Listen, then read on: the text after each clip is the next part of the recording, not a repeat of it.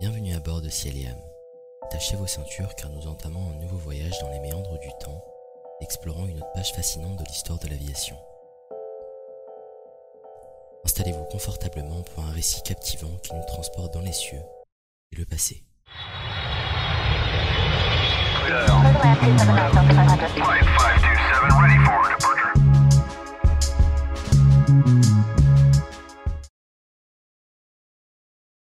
Plongeons dans les années 1930, une époque où l'aviation commerciale commençait à déployer ses ailes.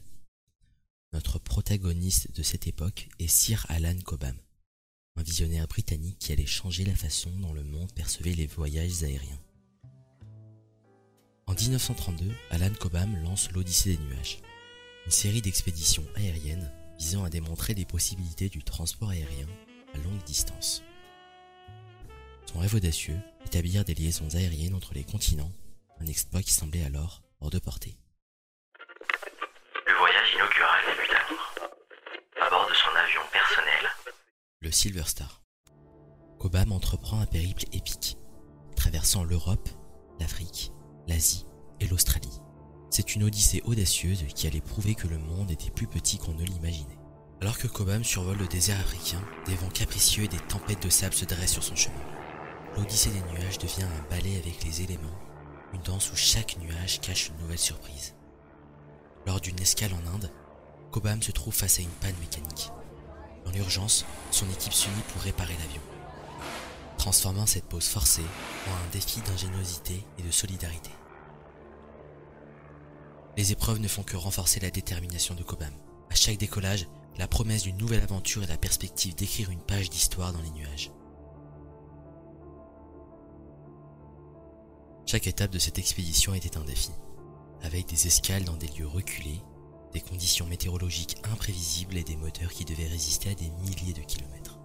L'Odyssée des nuages, loin d'être un simple exploit technique, a captivé l'imagination du public.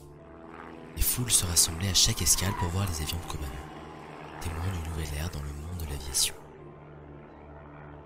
Après plusieurs mois d'aventure, l'Odyssée des nuages atteint son apogée à Sydney, en Australie.